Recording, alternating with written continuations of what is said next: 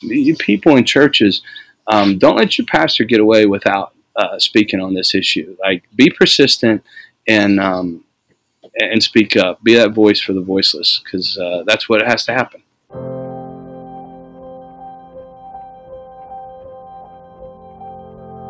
Hello, everyone, and welcome back to our segment Humans of the Pro Life Movement, an initiative of the Pro Life Guys podcast.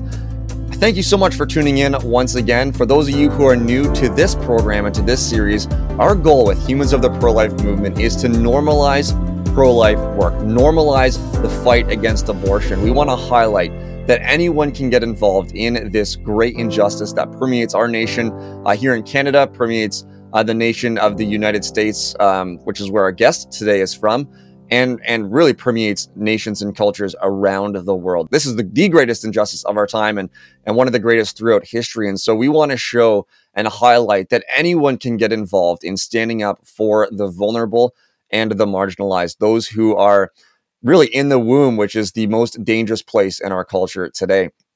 And so, to talk about some of the work that uh, is being done, I've invited uh, someone who's new to me. I, I, I almost said he's a friend of mine, but uh, hopefully he'll be a friend at the end of this. But um, I haven't met him before. He's Pastor David Henderson from, you know, I really should have done my homework beforehand somewhere in the United States. I'm sure he will share where. Um, but Pastor David, thank you so much for taking the time and joining me on Humans of the Pro Life Movement. Yeah, thanks for having me. I really appreciate the the invite. Uh, yeah, we're in we're right outside of Charlotte, North Carolina. Um, okay. Here. So, yeah, yeah. Uh, yeah, maybe to answer a few more questions of mine, can you tell us a little bit about who you are? Who is Pastor David? Yeah. What, what's uh, what are some of the things you enjoy and so on? Yeah, well, um, I'm uh, David Henderson. I've been married for 29 years, so we're rolling uh, through our 30th year right now, and excited about that. Uh, my wife and I, Mindy, have uh, eight kids, and um, that's kind of kept us really busy. My youngest just turned 16, so my car insurance rates are outrageous right now um, with uh, several drivers. Um, uh, you know, family is is really the, the core of this thing for me, and so uh, you know, I have a my oldest daughter is 25. Um, she's never been married. Um, she fosters uh, four kids uh, right now, and um, so those are my uh, grandkids, and and that's kind of a, a little a little window of our family. Uh, just a, a, little more detail about that is, um, you know, we've we have four biological kids and uh, four uh, through adoption, and so that's obviously a, a gigantic uh, heartbeat for us. Um, but just you know, beyond that, um, i love. I'm a Tennessee Vol fan. Uh, I don't know how that plays up in Canada, but everybody down here loves Rocky Top, and um, uh, we uh, we enjoy some some a lot of sports. Uh, I'm a beekeeper, uh, and I'm one year into that little journey, and uh, that's an amazing journey for me. And um, you know, we just love just being around people and, and getting together. At board games are always out at my house. Settlers of Catan right now is the the the game of choice as, as well as several others. But that's a little snapshot of who we are. Perfect. Yeah. Thank you so much. And I love the fact that you've adopted, there's foster children in your family.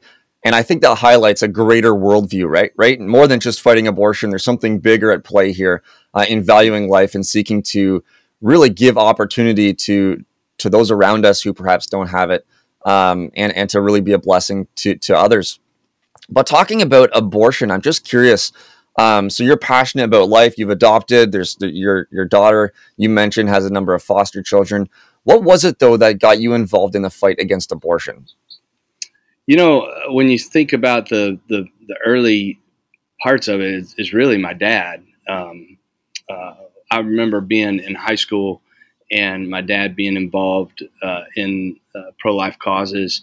Uh, my dad was a um, you know CEO business guy. He was a former Navy um, weapons officer on a nuclear submarine, um, and he wrote he wrote me and my siblings a letter one time uh, just to to try to explain his involvement in um, pro life work.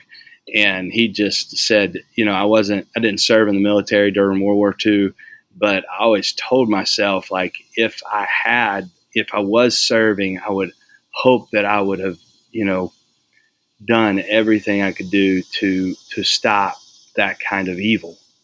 And and then his next line just said to me and and my siblings, but if I'm doing nothing about um, the cause of the unborn, I don't think I can say that.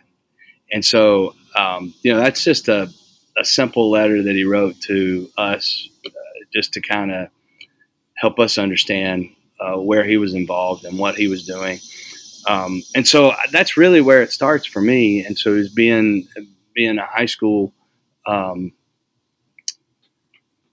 high school kid in a family that uh, you know regularly went to church and and uh, just a great church and all that setting, but uh, but dad's involvement uh, specifically uh, with some you know at the time Operation Rescue and and some things that were going on there um, led him to. Uh, he was arrested at one point, and that's really what led him to write the letter. And so that might not mean a whole lot to, to some people, but I, I mean, I can't even remember seeing my dad break a speed limit. Uh, like he is, you know, the the uh, epitome of a rule follower, and that's really what led him to write this letter is to help us understand, like, why would he take, you know, put this kind of risk or take these kind of steps uh, in that setting to do that, and so that's where it really um, got real clear to me. I, I, mean, I think I've always been passionate about um, you know, fatherlessness is really um, the my theme or my topic that drives me here biblically. Um, and so, but that's kind of where, when you look back, that's where it starts. Yeah, that's that's great. I have a tremendous amount of respect for your dad's generation, those people mm-hmm. who you know went to the abortion clinics, locked themselves in front of it, did everything they could to to ensure that no one could make it through those front doors. And I, I think I agree with you that it doesn't mean a lot to people because people don't really know the history of the fight of abortion in America. Maybe it's something we should do in the program, a little bit of a series on that. But I, I really want to highlight one of the points you mentioned as well that if we weren't doing like like we, we love to say that if I lived in that time period in history in the past, I would have been a stalwart and a beacon of truth and justice and beauty and goodness and everything else um, that embodies you know a real man of integrity and character. But the the real reality is, as it were, if we're not doing something about the great injustices of our time, we would be extremely foolish to say that we would have been in any way involved in fighting injustices in the past. And so that's a that's a real lesson. Um, I, I really love that. I think it goes deeper than as well there because it's not just fighting injustice; it's fighting this injustice. Because you know, you think, um, okay, you're in Germany, uh, you know, in the late 1930s or early 40s, and you're fighting poverty like, okay, I, I, am not saying it's not important, but you know, you're you're rearranging deck chairs on a Titanic that's going like, and I think that's really important for um, you know, I'm I'm 51, and so you know, I, the kids' age, you know, the 20s, those in their 20s and 30s, these justice warriors out there that um, attach themselves to. Uh, I'm not saying they're not important issues, but if you want to attach yourself to one of those issues and you're not attaching yourself to this one, you're like you're just you're just unaware uh, at the very minimum uh, of what is actually happening and the death toll that this uh, this issue is bringing to lives after lives. So, well, let, let's talk about that for a second. So, there seems to be this idea that maybe permeates, but certainly exists within the evangelical community that pastors, you know, should focus on shepherding their flock and, and taking care of their local congregation rather than getting involved in political engagement and abortion and some of these other social issues. But if they get involved in social issues, they ought to be the same ones that the culture at large is involved in and speaking about the, the things the things that everyone else already agrees with. Um, so could you speak to, prep? I mean, you did it briefly uh, already, but maybe speak a little bit more to this particular injustice and why it's important for pastors specifically, for church leaders specifically, for those who who are leading the flock, for for elders, whoever it might be. Why is it important for for the leaders to get involved in this sort of work? I mean, this is this is a deep passion, but it it wells up honestly from the scriptures. I mean, um, people have uh, referred to me. You know, you have wartime generals and peacetime generals, and I've been referred to as a wartime pastor, um, and not so much a peacetime pastor. Um, but I think uh, several things drive me there. Uh, first of all, I don't I don't shy away from conflict. I, I, when I when I when somebody says, "Hey, you kind of feel like a wartime pastor," I'm like, well, you know, here's the reality that we live in: is we live in this spiritual battle that is a war uh, uh, between good and evil. And if you're not if you're not understanding, if you're not living every day from that foundation, you, the enemy's probably taking ground uh, in your life if that's not an awareness uh, of you. And when I look in the scriptures, the thing that gets me is is too like you know, number one, um, father to the fatherless, defender of widows. This is God. You know, Psalm sixty eight. It, it, it it's genuinely like the very few times in the scriptures where there's a description given and it says this is God. This this is who he is. And so fatherlessness can look that can that can go a lot of lot of ways and we go a lot of ways with that. But but but then you get to the New Testament and you talk about like hey let's be imitators of God. Let's do the work of let's do what God would do. And you put those two verses together and when you put the lens of fatherlessness on this world and this society, like the, the, the wars are endless and the and it's war because in the battle and the spiritual battle between good and evil, when it comes to earth, children are always in the crosshairs. They're always in the crosshairs. It's true in uh, Pharaoh's Egypt with Moses, and of course, this wasn't the unborn, but it was the next step of vulnerability. And we're going to execute and drown every Hebrew child. Um, it's true in uh, first century uh, Bethlehem and Jerusalem. It's the battle between good and evil, and children die and it's the same battle in you know Old Testament in in the Moloch and and kids sacrifice to to the idols. Like we that's it's genuinely what we're doing today. We're sacrificing kids to the idols of uh, convenience to the idols of um, quote progress or however we can you know become more enlightened. We're sacrificing uh, kids to the idols of uh, overpopulation and all that goes along you know with that lie and and it's just a spiritual battle. And so when when when I lead when I read the scriptures and I look at this issue, like I just I get really frustrated with pastors who aren't um, aren't on the topic of abortion. Uh, when you look at those child and you put fatherless tab on those children, um, I, I, think our responsibility is so painfully clear that I just my burden is actually for the pastors that aren't speaking on the day that they, um, you know, they answer for uh, what they're doing and what they're not doing. So, I, it's it's pretty passionate for me. So, yeah, amen. Thank you so much for that. Thank you for outlining um, some of the examples throughout scripture, scripture, and some of the instructions that we have. And when I think about it as well, I mean, there seems to be no one more fatherless in our culture than those whose fathers are driving their mothers and them to an abortion clinic to be torn apart piece yeah. by piece. Yeah. And uh, and so if we if we actually want to live as God calls us to live and to represent Him here, perhaps that's the first place we need to go. Um, is is the abortion clinics. So could you talk about that as well? You spend time in front of the abortion clinics. You spend time fighting for the lives of these preborn children, al- along with um, really fighting for the the mothers and fathers not to do this great sin and this great uh, injustice. So, could you speak perhaps to some of the stories that you have from outside the uh, outside of the clinics, some of the really works of God uh, and the testimonies, you know, that you have from from what He's done outside of the clinics, while you and perhaps some of your parishioners were out there witnessing? Yeah, I, you know, I'm I'm not a pro at outside the abortion clinic. We I, have been several times, but I, I don't want to um, misrepresent. Uh, you know, Andre uh, Gonzalez from uh, Love Life invited me to come down. Um, it's an organization that mobilizes the church uh, to to step into this fight. And uh, they're in our city here uh, in Charlotte, and he invited me to come down on Wednesday. Um, and I took him up on his offer, and they kind of walked me through what they do in, a prayer walk.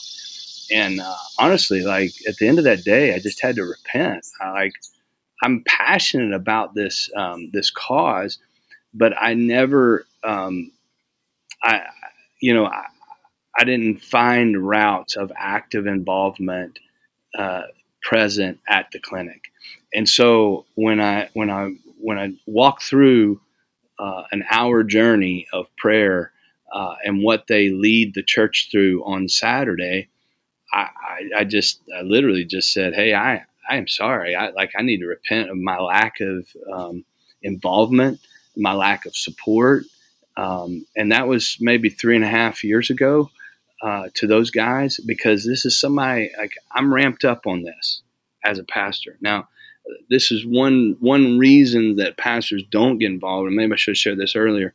But like in my view, there's there's the gospel has to main you know you have to maintain the preeminence of the gospel in the church setting, and there are two, in my view, two really great topics that tend to hijack the gospel. Now, listen, this is gospel work, but what I mean by that is back in the '90s with the the Promise Keeper movement and all that stuff, like this this uh, this men's racial racial reconciliation and, and, and all that, it, it it, it like blew through the church and it needed to, okay, but it, it it became the mission. The mission in a lot of churches like ceased to be getting the gospel to the world, um, and it became we don't really care about that so much anymore as long as we have this racial reconciliation. The pro-life movement is, is, is, is the same as that.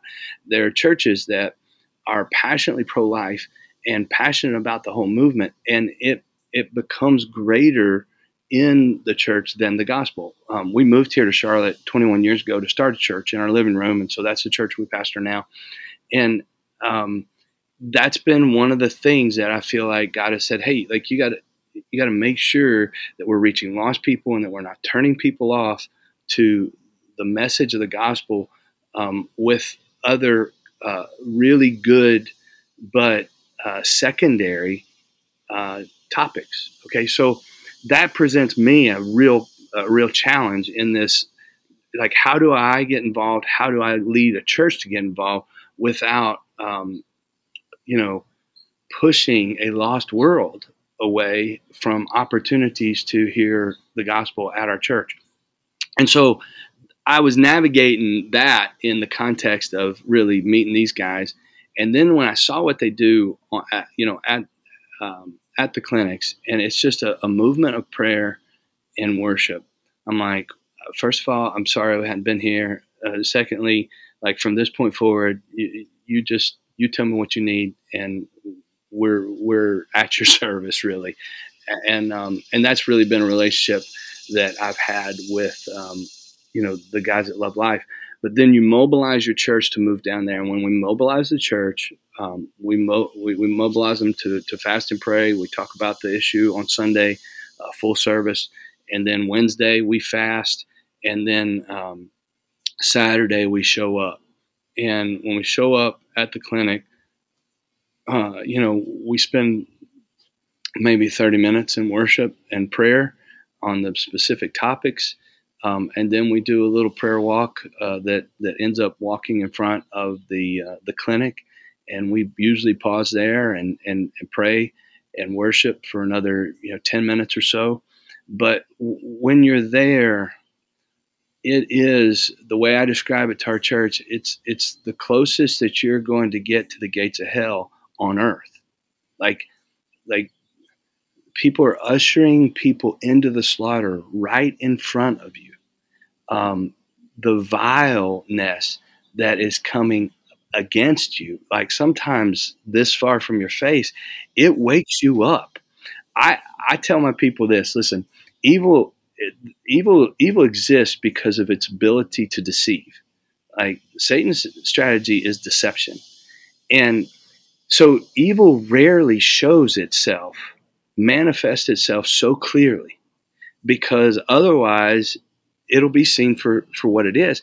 And when when the people in our church go down to the clinic and they see they they feel that vileness coming at them it shocks them.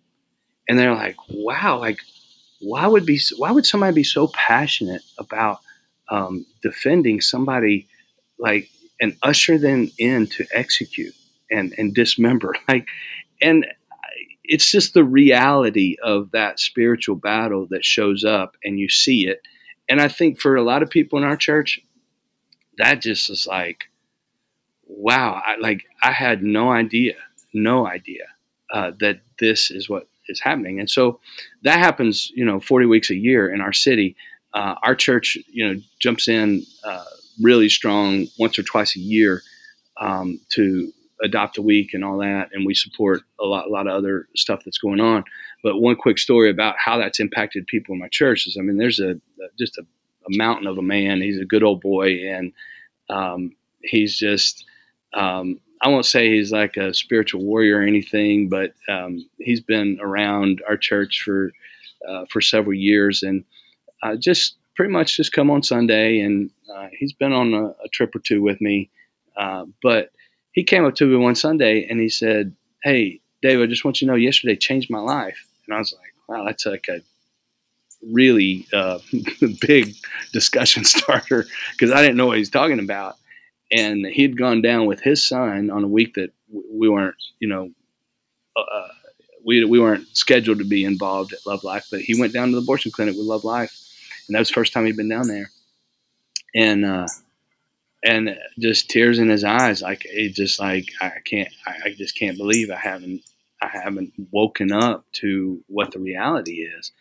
And so those are the things that are that are happening down at the clinic. Um, uh, there's a lot more. You know, when you talk about fatherlessness at the clinic, you know, when fathers are involved, like it, fathers, when fathers are involved, most of those women choose life, and so like that's a uh, a reality that we just can't avoid. And um, if there's a if there's a father that says yes, I'm I'm willing to like have this child, then then the majority of the time those women say yes. And so uh, when you take that and you say, okay, for those women that are going in without a male, uh, without a father, like how can we be that? And um, it's impossible to replace that, but being a father to the fatherless is exactly what replacement looks like. It's exactly the command.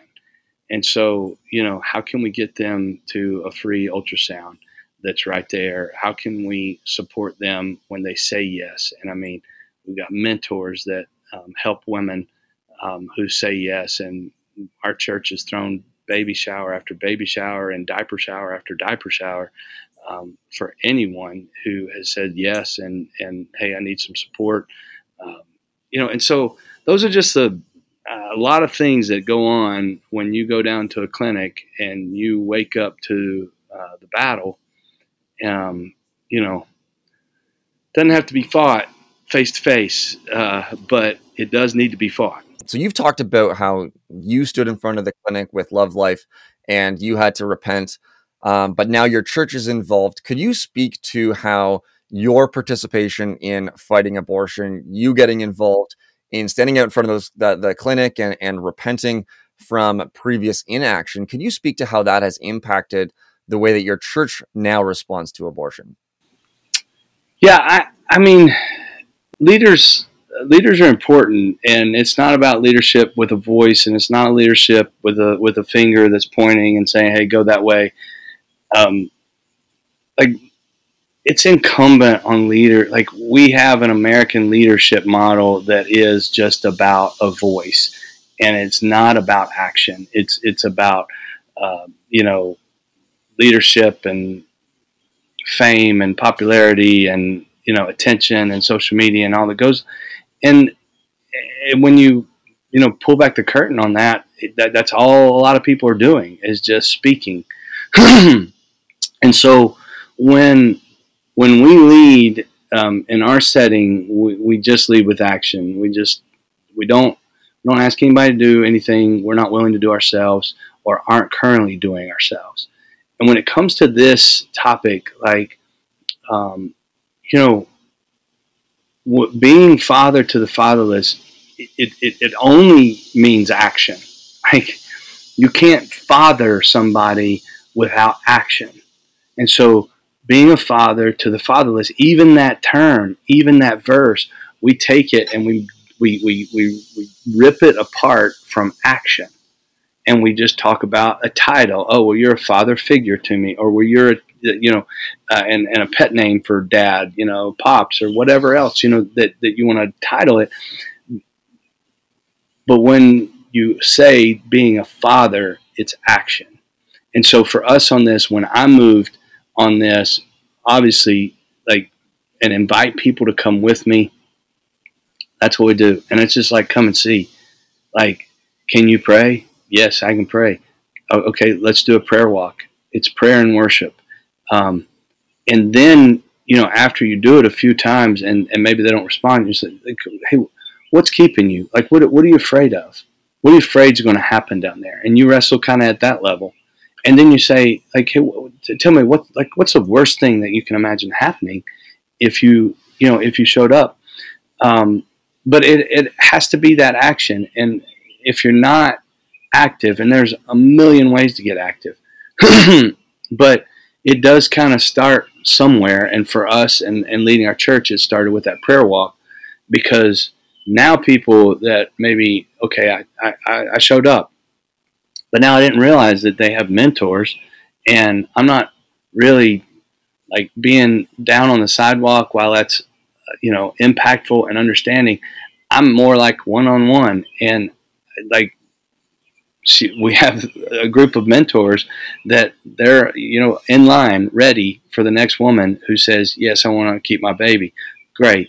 Why don't you like we have somebody that'll meet with you, you know, every week for however long you want to you know one year, two year, three years, like like they'll walk with you, and and it's chaotic walk, and and you know we've found somebody that says, oh now that's me, and then you know you got hey we can throw parties and showers and and organize some things to to get things done and.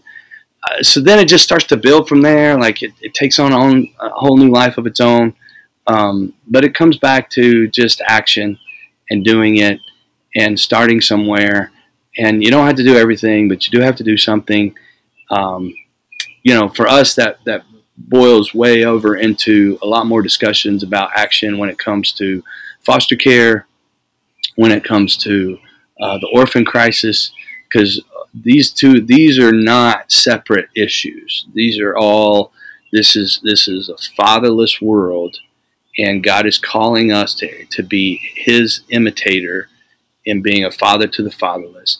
And when you put that lens on, like you better get busy because there's just there's so much fatherlessness, um, and uh, so that's I don't know that's that's just a uh, we got to do it. We got to be the people that are that are doing it first. Yeah, that's right. And as we wrap up, I was going to ask you about perhaps a call to action that you had for pastors and, and church leaders in specific, but also um, other Christians as well. Now you've in, you, you've spoken a lot about why we ought to get involved. So maybe is there anything else you'd like to add in terms of um, encouragement or, or, or, providing motivation um, for those who perhaps are on the fence, pastors who are like, um, you know, is this being a social justice warrior type? You know, if I get involved in abortion. Um, so could you sort of speak to that as we wrap this up? Well, call to action for for other Christians and Christian leaders to get involved? Yeah, I, am I'm, I'm probably pretty harsh on Christian leaders. Um, you guys frustrate me to death with your lack of action. Um, you know, there's a stat out there that, that, that you know there would be no kids in foster care if just one church, one family in every church would adopt a child. Okay. And pastors actually speak that, but the pastors who are speaking it don't realize that we don't even need a family in every church to adopt a child. If every pastor would adopt a child out of foster care, there would be no kids in foster care. Like, and that's the problem. like, you know, we got to be those people. If you're a Christian leader and you're ignoring this problem, and ignoring the implications of it, like your credibility is shot when any other justice issue comes up. Are we involved with service to the poor? Absolutely, we're involved with service to the poor. Poverty is not killing what abortion is killing. It's just not. And I mean, like, we are in some extreme poverty situations that we serve in regularly. Are we involved in housing crisis? Sure. Like, we're, we are involved there. We're involved in all kinds of stuff, but it starts with this. And if you don't start with a passion for a million plus in, in our country, uh, at least every year, then then I don't know where else you start. You're, you're you're not starting at a place of authenticity because your credibility is shot if you're going to be a social justice uh, person for any other topic and you exclude this topic. And this is why this topic is so important because when it comes down to the politics, a lot of the a lot of quote Christian leaders in uh, in our country are just they're just wrapped up with the liberal agenda, and unfortunately, it's tied to a Democratic Party. And um, you know, I'm I'm really love the few uh, pro-life Democrats that that are still existing in our country. They're a rare, rare breed, and most of them are just in Louisiana now. Um, but you know, the reality is a lot of Christian leaders, quote Christian leaders, they they just don't believe the politics of it, and so they buy into a, a party that is about destruction, and they play that out. And uh, you know, my African American pastor friends, um, man, I hate. I, I'm, I'm sorry, but like you got to divorce yourself from you know your political agenda and the you know Reverend Jesse's and Reverend Al's and quit being Uncle Al's and Uncle Jesse's, you know, and stand up uh, for the black kids that are being executed and targeted for destruction, and your church is actually participating in that. Like it's it's disgusting. And so I don't know. That's that's a tough call to action. I look the the general people in the church. Listen, you are the force, okay? Because there's only so much that a leader can do unless people are like with him. Um, and so don't underestimate the power of just uh, of just starting. And man, if if you are passionate and you're doing something like whether that's a prayer walk at an abortion clinic or whether that's mentoring or whether that's you know caring in any way and, and, and speaking on this issue with different people like if you'll just advocate with your pastor uh, like be that persistent widow. Be the be the person that drives your pastor crazy until he says okay enough i don't i don't want to do anything about this. I'm, i never do anything but i want you to shut up. So what does it take to shut you up? Okay be that person. Drive your pastor crazy because i'm telling you like like when people come to me and they're persistent it it's not always i'm not that slow but sometimes I do want to know how, you know, is this somebody that just wants me to do something about something they care about? Or, uh, you know, and when they come to me two or three times and I see some action attached to that, I'm like, okay, I'm going to dive in with, I'm going to dive in with you because I know you're not putting that in my court just for me to do something about it. I know that you're asking for my help. And when I like come under you and support what you're already doing, then man, you can go further and then actually you can just lead it and I don't have to lead it. And so the people, you, you people in churches, um, don't let your pastor get away without uh, speaking on this issue. Like be persistent and um, and speak up. Be that voice for the voiceless because uh, that's what has to happen. That's a bold uh, encouragement, as it were, but I think necessarily appropriate uh, for the injustice that we are facing and the, the hmm. real destruction of, of image bearers uh, of God in the womb. But Pastor Henderson, thank you so much for taking the time and joining me on Humans of the Pro Life Movement. Yeah, no, thanks for having me. It's been uh, been a pleasure. Good to meet you. Yeah, likewise. That was Pastor Henderson from Charlotte, North Carolina, a pastor who is involved in a fight against abortion. We often, I think, expect our politicians to fight our battles for us. Uh, or perhaps some other organization, but God doesn't call others to love our neighbors um, for us. He calls us to love our neighbors and our neighbors, our preborn children in our communities, uh, who need a voice. They are voiceless uh, and they need someone to speak up for them. And so we want to encourage you to get involved. Uh, Pastor David is involved with Love Life America. You can find more about them, lovelife.org. They're not just in Charlotte, uh, but they are working with churches across the nation of America to get people in front of the clinics, to get churches in, in front of the clinics, to be witnesses uh, there in that, as, as Pastor David mentioned, the gates of hell. If you're in Canada, you can get involved with the organization I work for, the Canadian Centre for Bioethical Reform. Just check out our website, endthekilling.ca, and, and there's a, a bunch of options under the Take Action tab. Uh, if you reach out to us, we'll get you connected in communities across the country. If you're elsewhere, we want you to get involved as well. I mean, this injustice is not just uh, limited to North America, um, but but there are abortions taking place all over the world. This injustice is happening all over the world. So do get involved wherever you are. Thank you so much for tuning in. We uh, are grateful for this. If you want to learn more about the podcast, you can check us out, prolifeguys.com. Uh, we have our full archive of episodes there as well, or do subscribe on YouTube, the Pro Life Guys podcast, or your favorite podcast catcher, be that Apple Podcast, Spotify, or wherever you listen to your favorite podcasts or music. Again, thank you so much. We hope you tune in again next time. God bless you all.